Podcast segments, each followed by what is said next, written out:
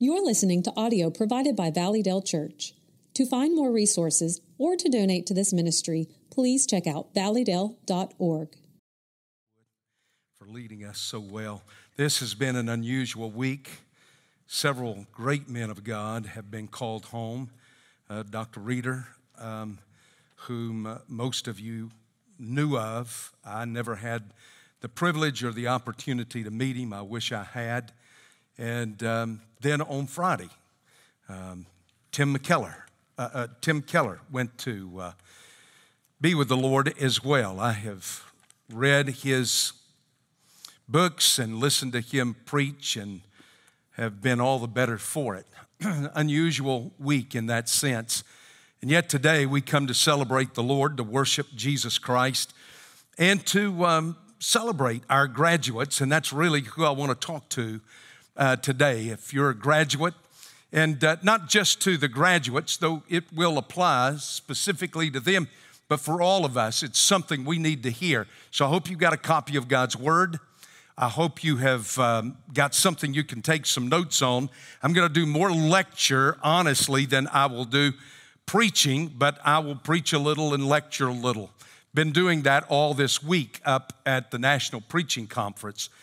Um, I've just had this on my mind for several weeks to do what I'm about to do. Uh, there are so many reports, so many papers, so many uh, pieces of research over the last 20 years that have come out to tell us that when our high school students go off to college, they leave the faith. I've been reading that for about 20 years, that they just simply leave the faith, that uh, they are no longer interested in anything to do with God or the spiritual or anything like that. and as I've read that, and yet as I have taught in the last couple of years, even this past week when I, was uh, up at the National Preaching Conference, you know, you know, they'll ask you, Will you come and preach? And I said, Sure, I'll come and preach. Then they start dumping all the other stuff on you. Uh, they'll, they'll call back and say, Well, uh, can, what's going to be the topic of your breakout session? Well, I didn't know I was doing a breakout session oh yeah, we, you're, you're coming, so we've got you lined up to do a breakout session. And so I said, I thought to myself, you know, I really don't want to do anything. I've got to preach that night. So I thought to myself, you know, I'll, I'll do something that is guaranteed nobody will come to. I said, okay, here, do, do, do this. Tell them I'm going to do the history of preaching. And nobody will come to it. I had a room full. And I was stunned at the young men, college age young men that were in uh, that class. I have learned to reject this concept that our young people are done with God or spirituality, they're done with the church. Now, this is going to be hard for us to hear, but it's true. They're done with the church. They're not done, they are spiritually hungry.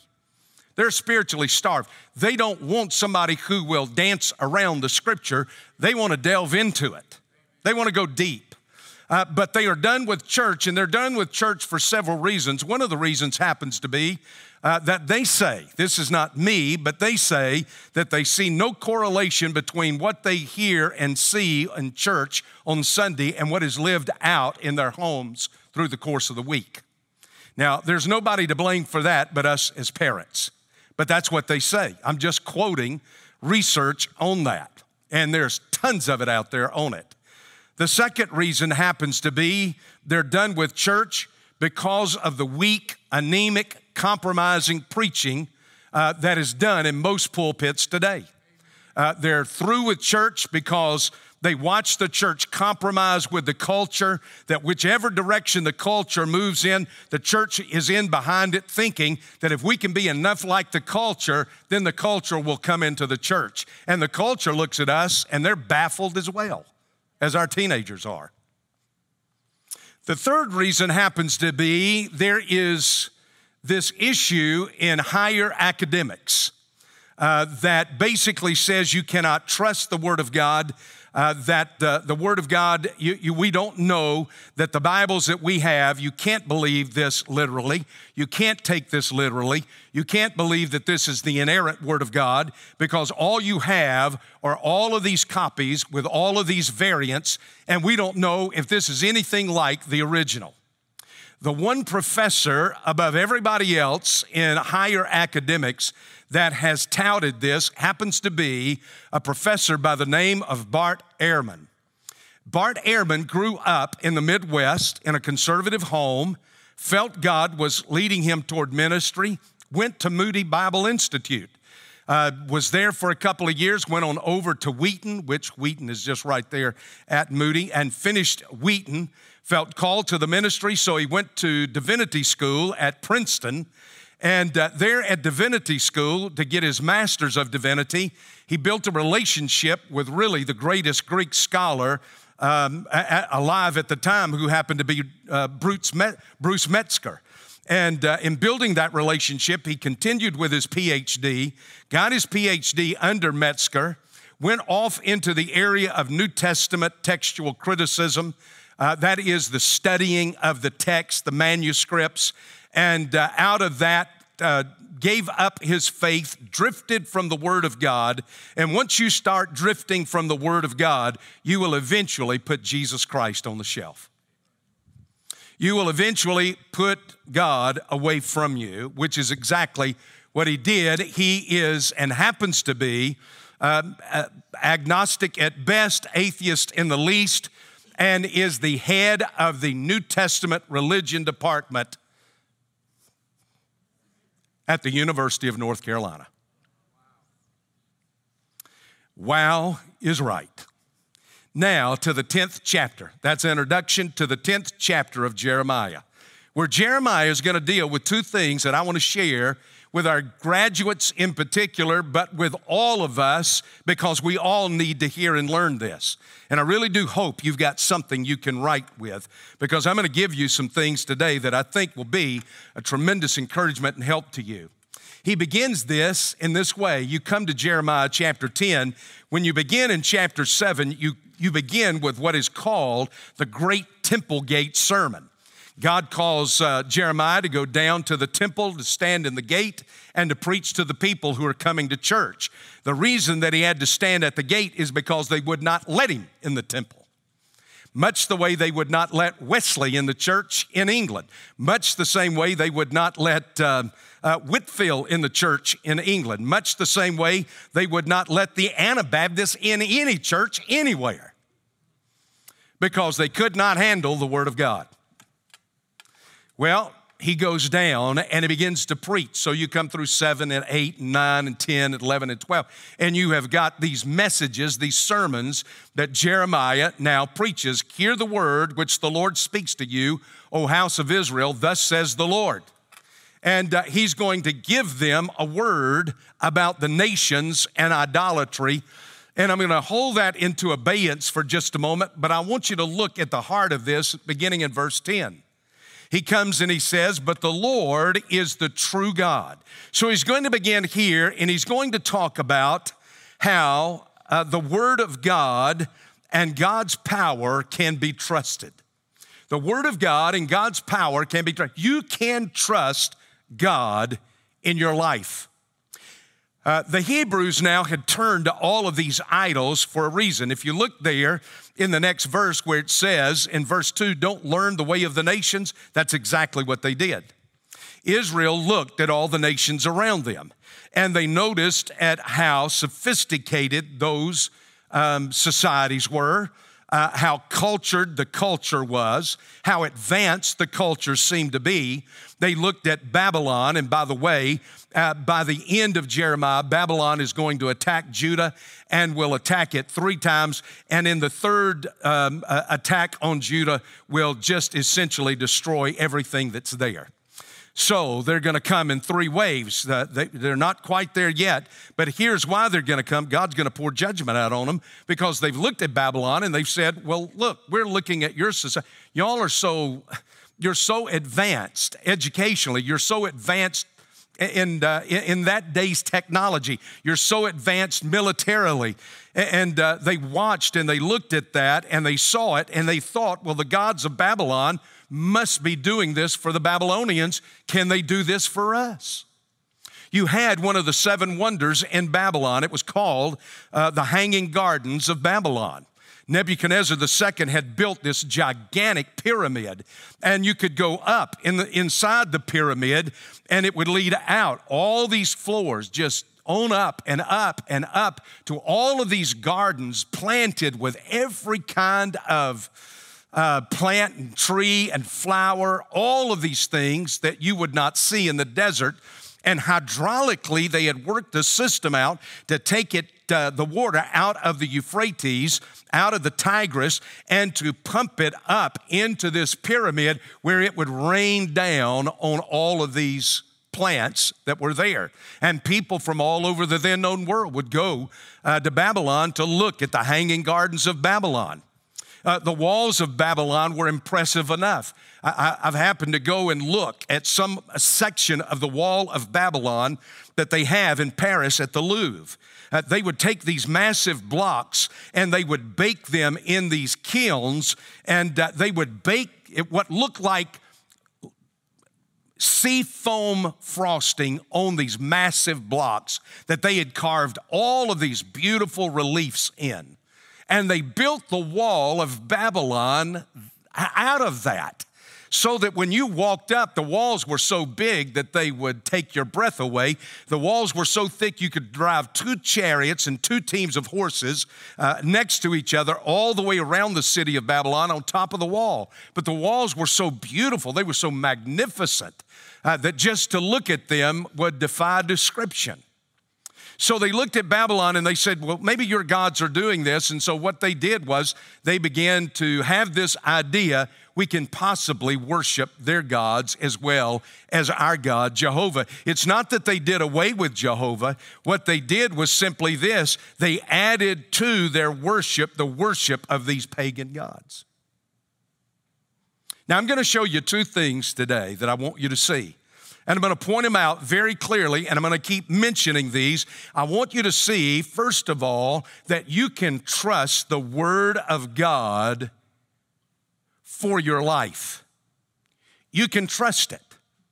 He comes and he says this in verse 10 But the men, but the Lord is the true God. The Lord is the true God. That word true right there means right it means faithful. It means established. It means reliable. It means stable. It means the God who speaks truth, the God who is truth in himself. He is truth. Now, he says that because he has just given a description of all of these pagan gods that now the Hebrews are making and worshiping.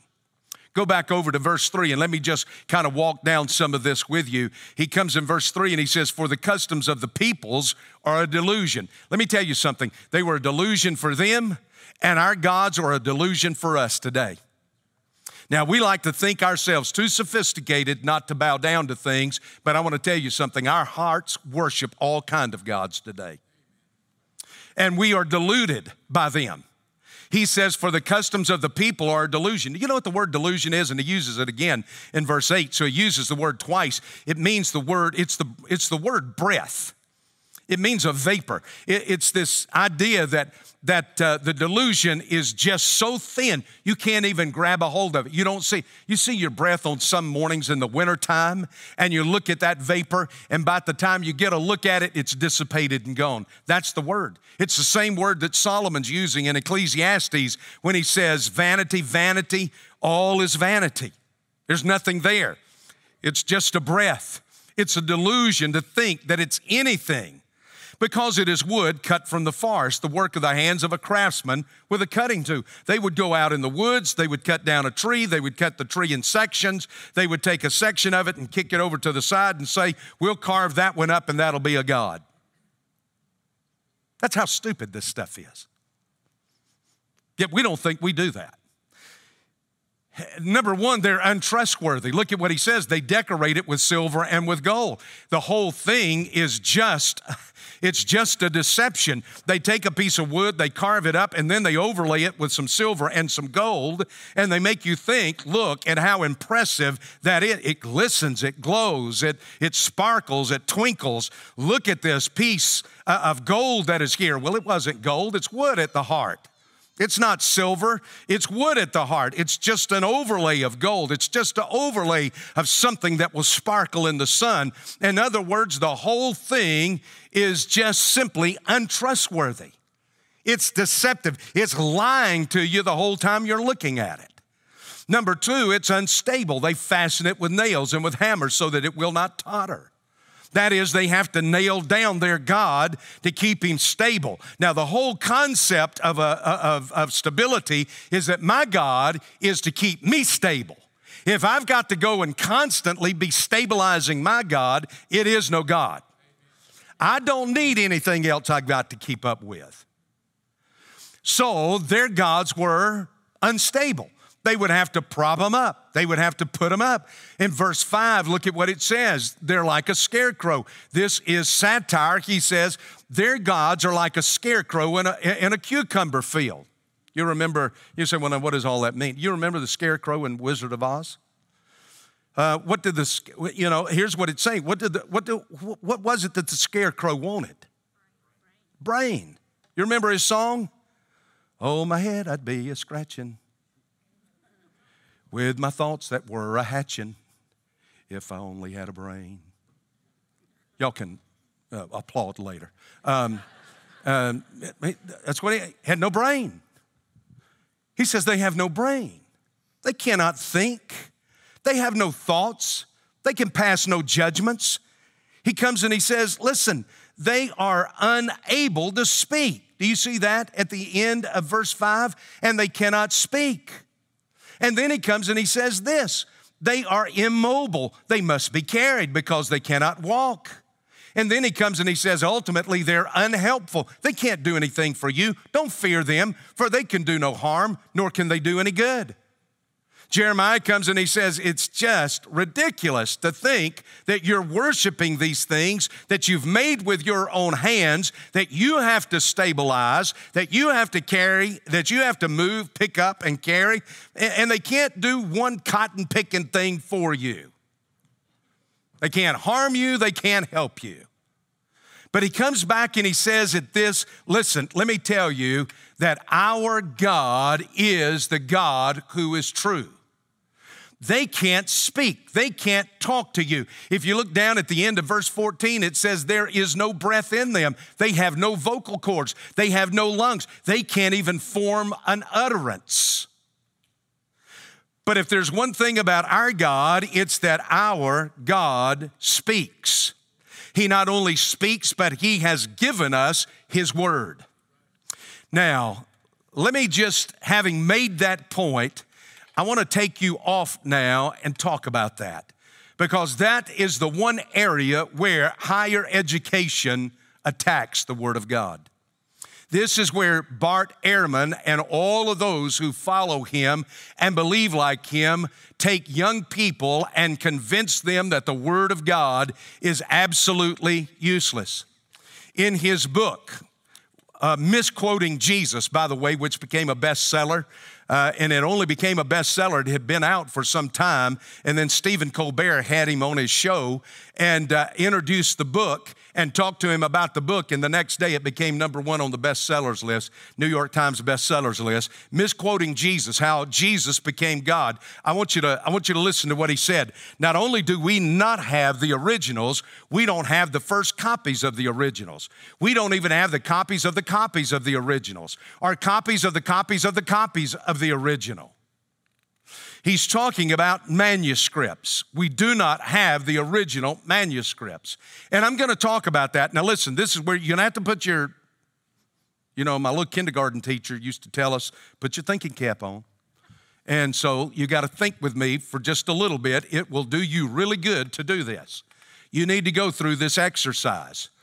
They're talking about the manuscripts. Let me show you what a manuscript looks like. Um, there is the Chester Beatty Papyri right there. If you ever go to Dublin, uh, in Dublin, Ireland, there is the Chester Beatty Papyri Museum. You can go in there. You can go over to the university and see the Book of Kells uh, in uh, Dublin at the uh, university there in Dublin. This, I believe, is the Gospel of Mark. I- have had the opportunity on several different occasions to go there, and uh, just to get down, I get off in a wing of that uh, museum and I will get down and will attempt to read some of the Greek. Uh, this is beautiful, and I'll tell you why. This is just incredible here. If you can see the richness of the color, the ornateness, uh, the, the, uh, the incredible drawing and painting here, they did that. Understand, in that day and time, most people would never see a book. Can you imagine living your life and never seeing a book? Uh, can you imagine living your life and never seeing television? They had no entertainment, no TV, no magazines, no books, no anything like that.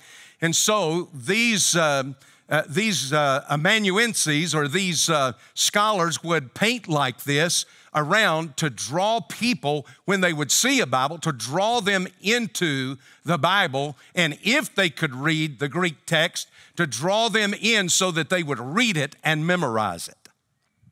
There was a reason why they did it, and it was for that purpose right there to attract people, to show that this is unlike any other piece of literature ever written. Now, let me show you what a uh, little fraction of a piece uh, of uh, manuscript. There you have, I can see this, I can see pros uh, Galatas right there. That is uh, Paul's letter to the Galatians right there. And so it begins right there, his letter to the Galatians. Uh, by the way, you have no periods, you have no commas, you have no end of the sentence. It, this, this is difficult to read and decipher because there's no end, end to it. Uh, and Paul will write that way. Paul will write a sentence that will stretch on as long as a full paragraph or more. Anyway, um, that is what you call just a fraction and they will take those. There are thousands of these, and uh, we have just thousands of manuscripts like that. Now, go back to the Chester Beatty Papyrus, or just either one, doesn't matter. Let me tell you, they also will talk to you about variants.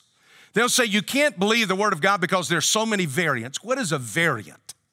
Now, if you only had one single copy of the Greek New Testament, you would have no issue with a variant. But as soon as you've got a second copy, you're going to find a variant somewhere. That is, at some place, something is going to be a little different. Now, this is where people like Bart Ehrman, a lot of others in higher academics will tell you you can't trust it. There are all these variants. Well, there are a lot of variants because there are a lot of copies. And uh, the variants, however, let me show you what they're discussing when they talk about variants. Uh, let's pretend that this is the Gospel of John. I think it's Mark. But uh, let's pretend it's the Gospel of John. And it may start out the Gospel of John and spell John J O H N. But then I come to this over here and I've got another manuscript and it spells John J O H N N. Does it make a difference? No. Some people spell it J O N. Some people spell it a lot of different ways. And so that's what they're speaking of is that a word may be misspelled. If I spell to you J O H N, or I write to you J O H N, or J O H N N, uh, and you, you know exactly what I'm talking about, you still understand. There may be an inversion of two words. I love my wife's cooking. My wife's cooking, I love. Has that changed anything?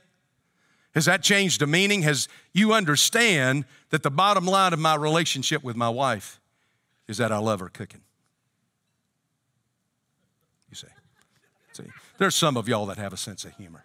Um, uh, but you understand what I'm saying. That's, that's what we're talking about when we're talking about variants. And I want to say this right here there are a lot of variants, but they never change one verse of Scripture. They never affect Scripture, they never affect doctrine. Uh, and they are constantly finding these more and more and more along the way. Do you know how many Greek manuscripts we have of the Greek New Testament? 2016, I'm giving you a 2016 number, so I'm going to tell you it is more than that by now. Uh, it is 5,859 manuscripts uh, that we have of the Greek New Testament. Now, you think that I'm talking about little fragments. This is a fragment right here of a manuscript. You think I'm talking about that. No, the average, listen to me, the average manuscript that we have is over 450 pages.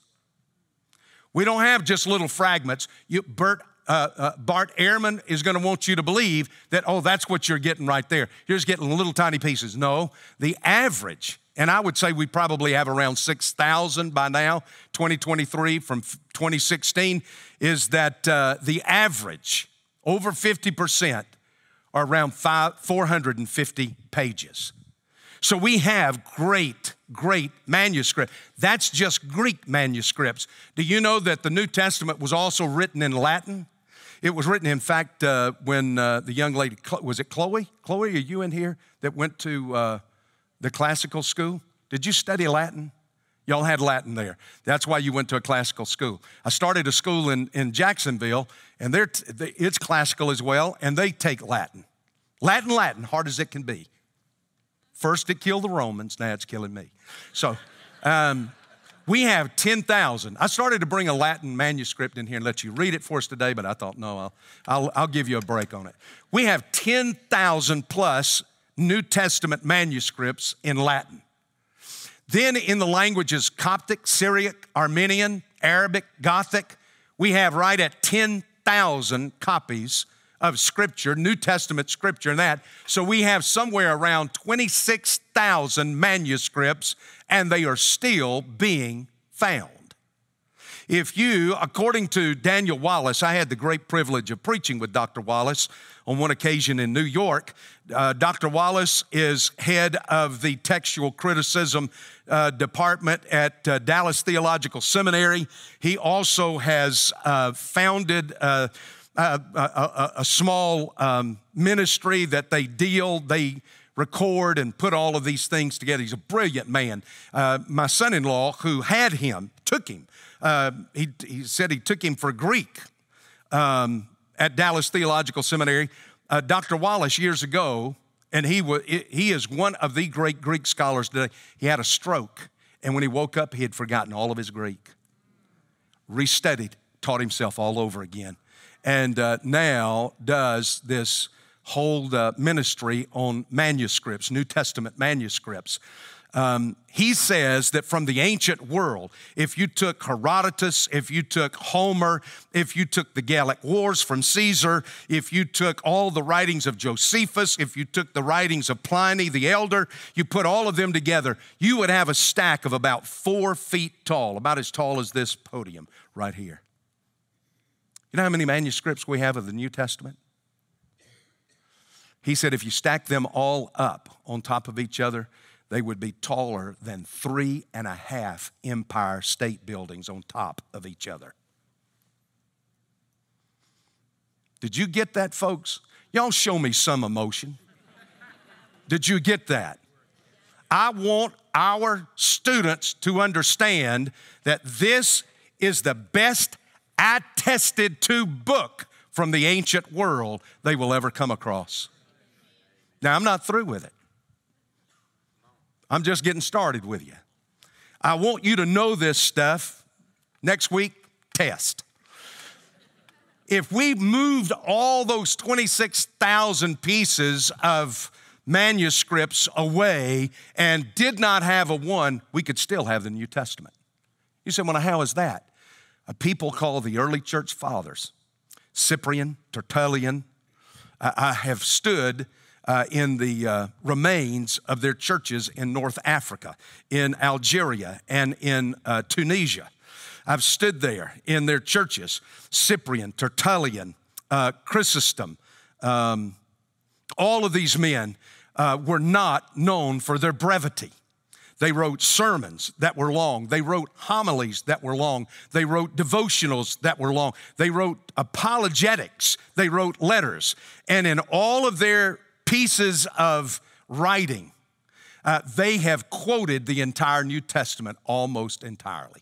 They have quoted the New Testament almost entirely in their writing. Huge, long sections that they would quote from each of the Gospels, from Acts, from all of the epistles, uh, from uh, the book of Revelation. So if we did not have a single manuscript, we would have the New Testament from the writings of the early church fathers. These guys go back about 150 years from John. By the way, about 150 years from John, and we have a million copies of the writings of the early church fathers. A million copies of that.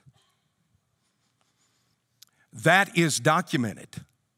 You get into a classroom or you get into a discussion with somebody at lunch somewhere on a job about the veracity, uh, the reliability, the truthfulness of the Word of God. It is a slam dunk, let me tell you.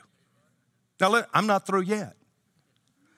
I want you to understand that our manuscripts go back to within 150 years of the life of the Apostle John. That is, the earliest writings we have of the New Testament go back to about 150 years after the death of John. Now, listen. Pliny the Elder was a scholar. If you do any New Testament studies, you're going to come across Pliny the Elder. He was a scholar, he was a Roman, he was an author. We have 200 copies of his writings. They go back to within 700 years. We go back to within 150.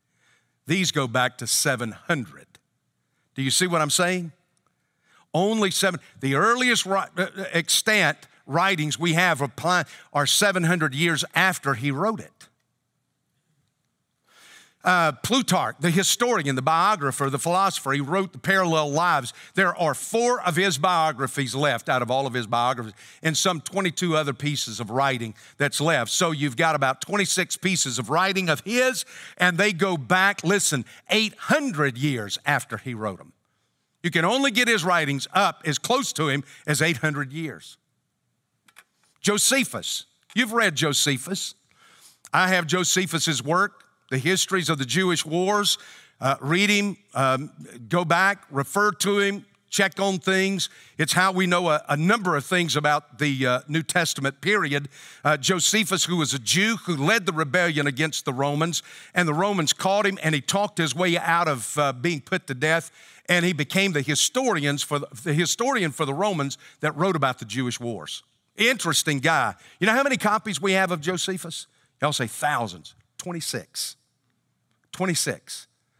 And the earliest go back to 800 years after he wrote. 800 years. Now I'm going to give you one. Uh, here, here's this the Gallic Wars with Caesar. You know how many copies we've got? 10. 900 years after they were written, we have the first copy of it. 900 years.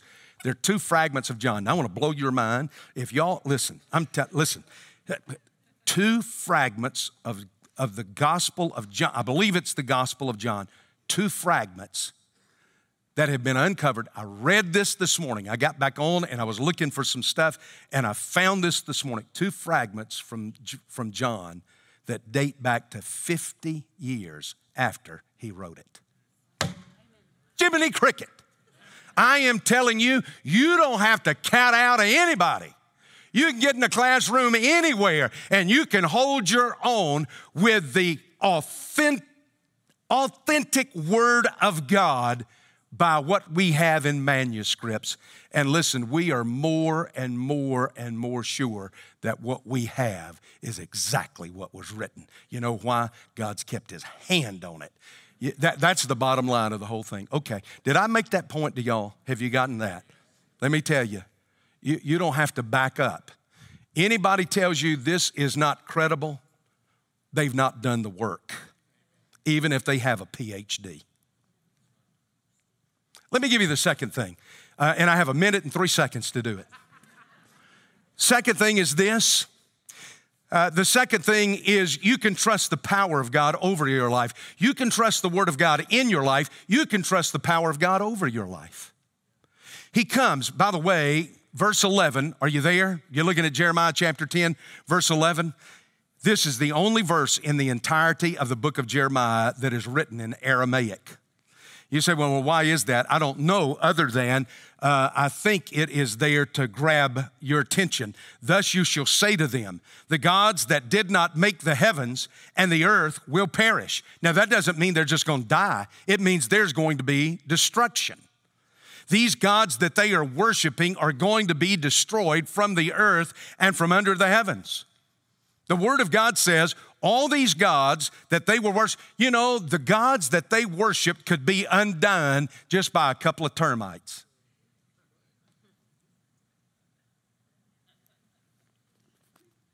What can undo your God?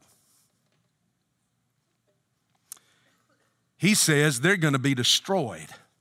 And look at this. Now, this is where he turns, and it's almost always where the Word of God, you can find this all through the Word of God. The Word of God, when it wants to show the power of God, almost always goes back and speaks of creation. It is He who made the earth by His power, who established the world by His wisdom, and by His understanding, He has stretched out the heavens. You know, you just begin to think about that. You've got the moon that orbits the earth and the earth that orbits the sun. And uh, this sun moves uh, as our solar system moves, and uh, it moves around our galaxy. And the galaxy is now moving around the universe, and it is moving at a speed of 450,000 miles a second. The galaxy in this universe. That's power. That's unbelievable power. You want to see some of this power? You go back to Genesis chapter 1. Now, here's something fascinating that I'm just dying to show you. And I looked at that this week. Then God said, verse 3, Genesis chapter 1, then God said, Let there be light.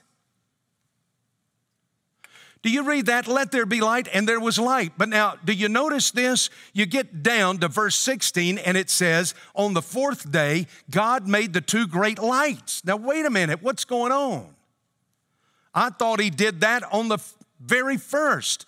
When he said, Let there be light, and there was light, and you come down to verse 16, and he made the two great lights the greater light to govern the day, the sun, and the lesser light to govern the night, the moon, and he made the stars also. Well, no, there's an error there.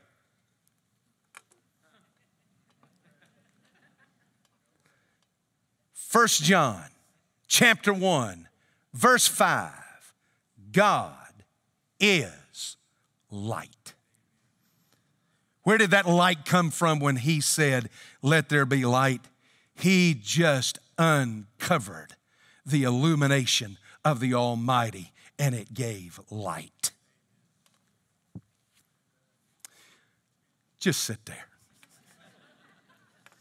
You know, let me tell you something. That's why you read in Revelation chapter 21 there'll be no need for the sun, no need for the moon. Why? Because the lamp is the Lamb and the light is God. Boo! I'm gonna get I'm gonna get a little bit up in here in a minute. Okay, listen, I've got to get back to this.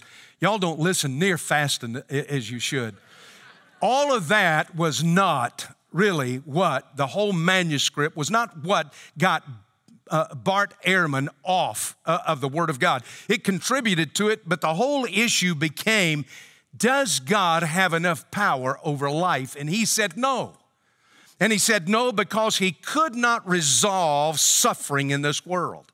It's one of the biggest issues for people and so he wrote a book, How the Bible Fails to Answer Our Most Important Question Why We Suffer.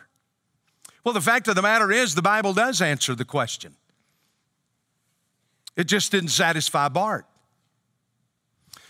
This week, we lost a great uh, mind, apologist, pastor, thinker, preacher in Tim Keller. Tim was dying of cancer. He'd had it for several years.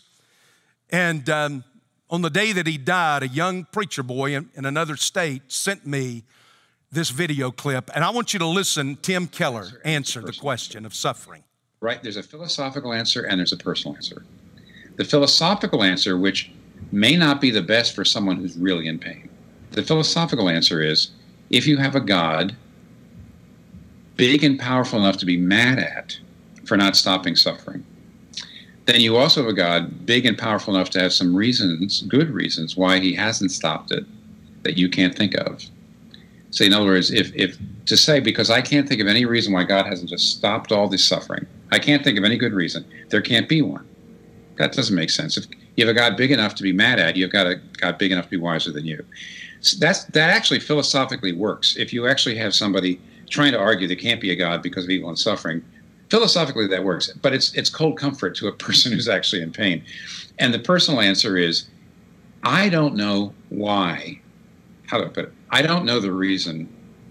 I don't. I do not know what the reason for your suffering is, but I do know what it isn't. It's not that God doesn't love you, because Christianity, uniquely among all the religions of the world, says that God actually came to earth and got involved in our suffering in order to someday end it without ending us, to be able to forgive us for our sins.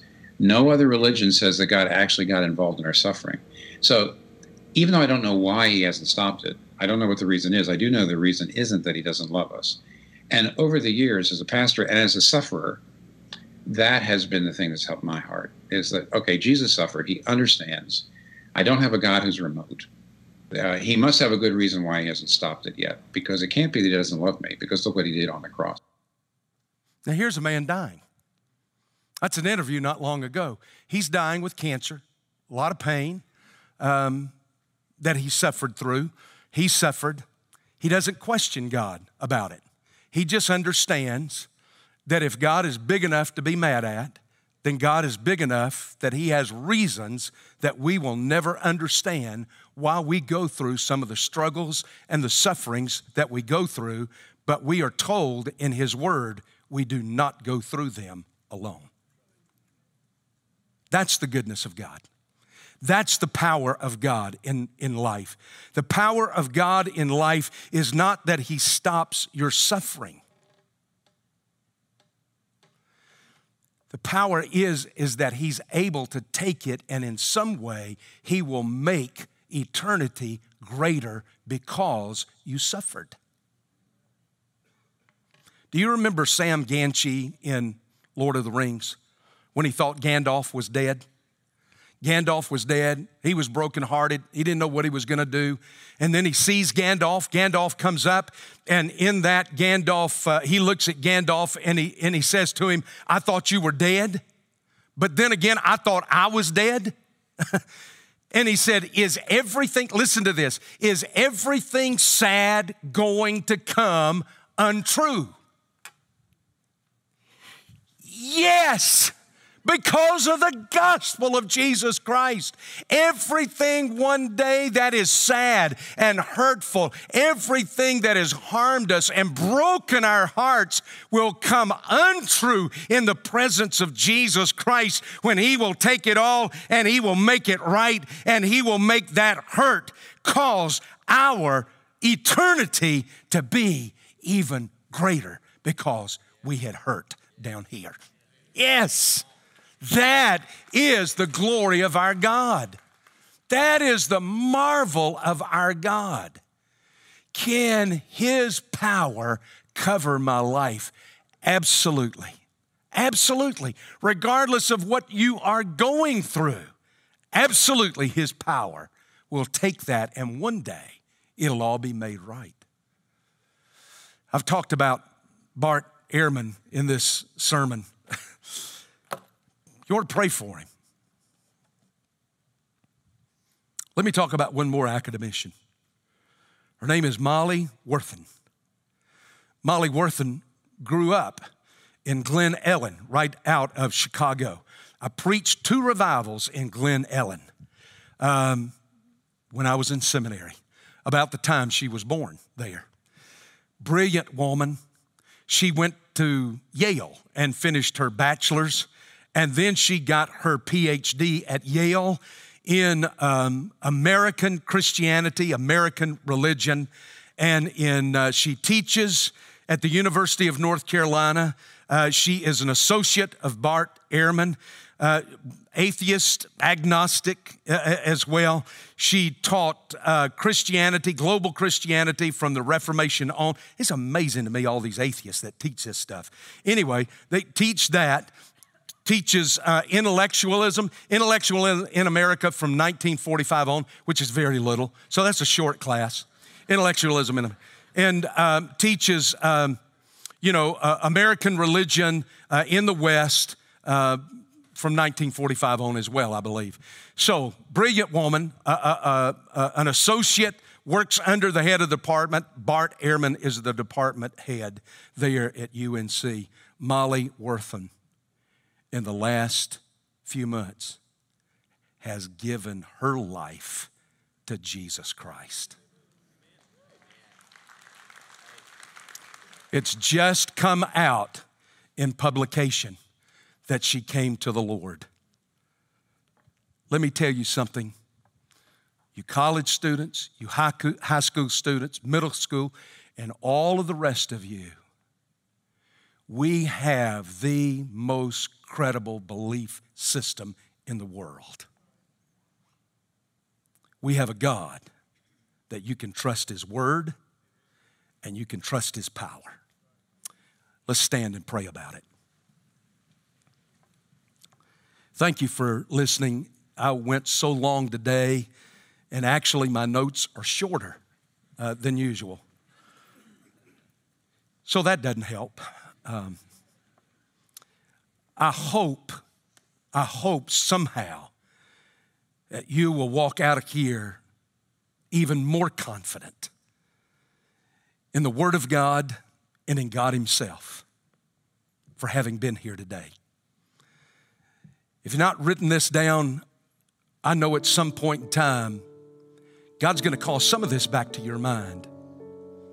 Maybe not tomorrow, maybe not next week, but somewhere in a conversation, when someone begins to make light of the Word of God or the power of God, you should be able to give a hope, to give a defense for the hope uh, that is in you. Father, You've made yourself known to man. And we can only say with David, What is man that you're mindful of him? We would know nothing of you had you not revealed yourself in time and in history to other men.